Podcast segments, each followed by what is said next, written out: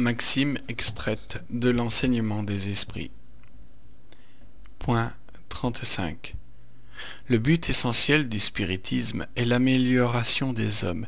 Il n'y faut chercher que ce qui peut aider au progrès moral et intellectuel.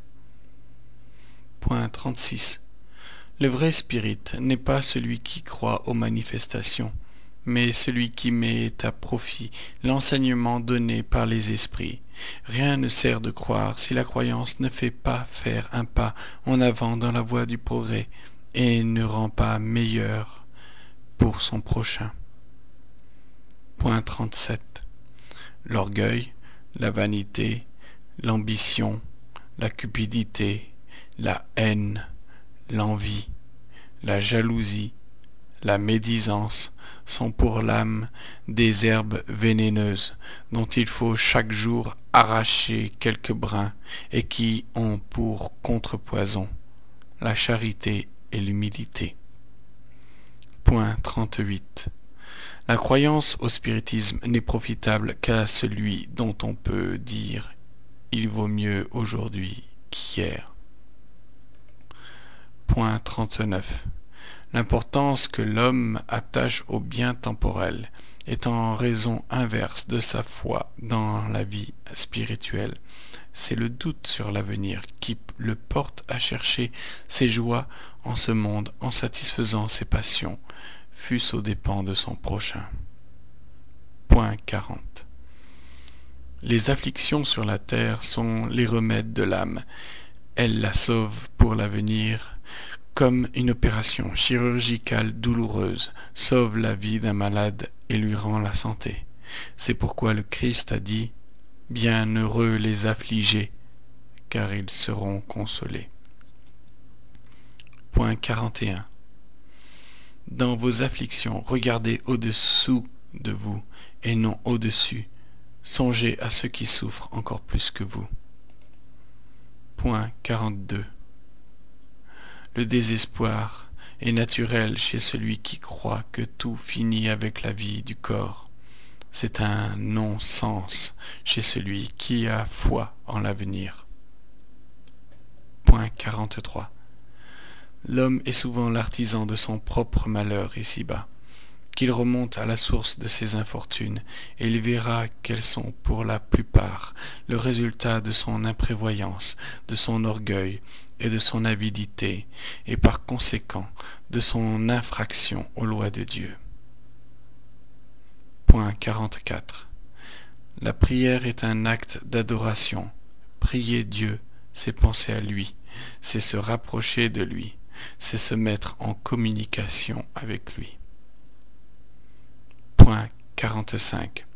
Celui qui prie avec ferveur et confiance est plus fort contre les tentations du mal, et Dieu lui envoie de bons esprits pour l'assister. C'est un secours qui n'est jamais refusé quand il est demandé avec sincérité. Point 46. L'essentiel n'est pas de beaucoup prier, mais de bien prier. Certaines personnes croient que tout le mérite est dans la longueur de la prière, tandis qu'elles ferment les yeux sur leurs propres défauts. La prière est pour elles une occupation, un emploi du temps, mais non une étude d'elle-même. Point 47. Celui qui demande à Dieu le pardon de ses fautes ne l'obtient qu'en changeant de conduite. Les bonnes actions sont la meilleure des prières, car les actes valent mieux que les paroles. Point 48. La prière est recommandée par tous les bons esprits. Elle est, en outre, demandée par tous les esprits imparfaits comme un moyen d'alléger leur souffrance. Point 49. La prière ne peut changer les décrets de la Providence, mais en voyant qu'on s'intéresse à eux, les esprits souffrants se sentent moins délaissés, ils sont moins malheureux. Elle relève leur courage, exalte en eux le désir de s'élever par le repentir et la réparation, et peut les détourner de la pensée du mal. C'est en ce sens qu'elle peut non seulement alléger, mais abréger leur souffrance. Point 50. Priez, chacun selon vos convictions et le mode que vous croyez le plus convenable, car la forme n'est rien, la pensée est tout. La sincérité et la pureté d'intention, c'est l'essentiel. Une bonne pensée vaut mieux que de nombreuses paroles, qui ressemblent au bruit d'un moulin et où le cœur n'est pour rien. Point 51. Dieu a fait des hommes forts et puissants pour être les soutiens des faibles. Le fort qui opprime le faible est maudit de Dieu, il en reçoit souvent le châtiment en cette vie, sans préjudice de l'avenir. Point 52. La fortune est un dépôt dont le possesseur n'est que l'usufruitier. Puisqu'il ne l'emporte pas avec lui dans la tombe, il rendra un compte sévère de l'emploi qu'il en aura fait. 53. La fortune est une épreuve plus glissante que la misère parce qu'elle est une tentation vers l'abus et les excès et qu'il est plus difficile d'être modéré que d'être résigné. Point 54. L'ambitieux qui triomphe et le riche qui se repaît de jouissances matérielles sont plus à plaindre qu'à envier, car il faut voir le retour le spiritisme, par les terribles exemples de ceux qui ont vécu et qui viennent révéler leur sort, montre la vérité de cette parole du Christ. Quiconque s'élève sera abaissé, et quiconque s'abaisse sera élevé. Point 55. La charité est la foi suprême du Christ. Aimez-vous les uns les autres comme des frères. Aimez votre prochain comme vous-même. Pardonnez à vos ennemis. Ne faites pas autrui ce que vous ne voudriez pas qu'on vous fît. Tout cela se résume dans le mot charité. Point 56. La charité n'est pas seulement dans l'aumône, car il y a la charité en pensée, en parole et en action.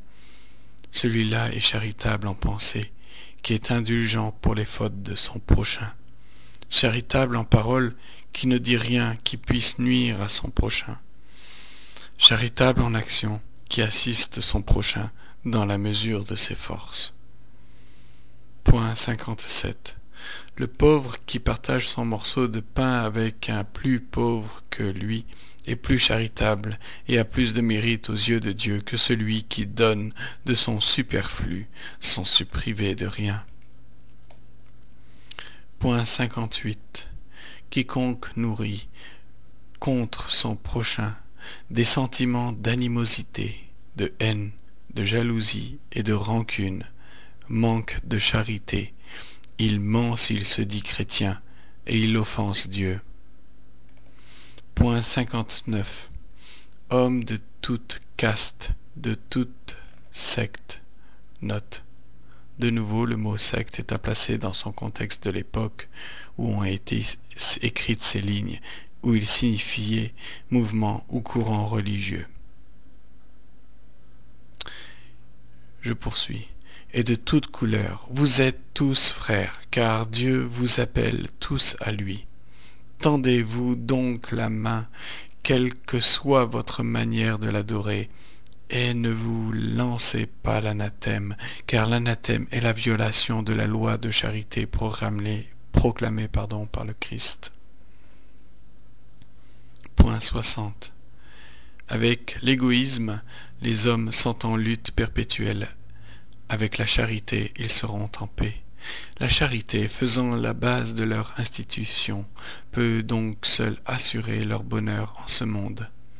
Selon les paroles du Christ, elle seule peut aussi assurer leur bonheur futur, car elle renferme implicitement toutes les vertus qui peuvent les conduire à la perfection.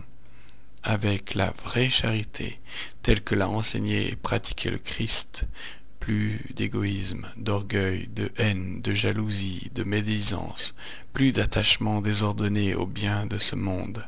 C'est pourquoi le spiritisme chrétien a pour maxime Hors la charité, point de salut.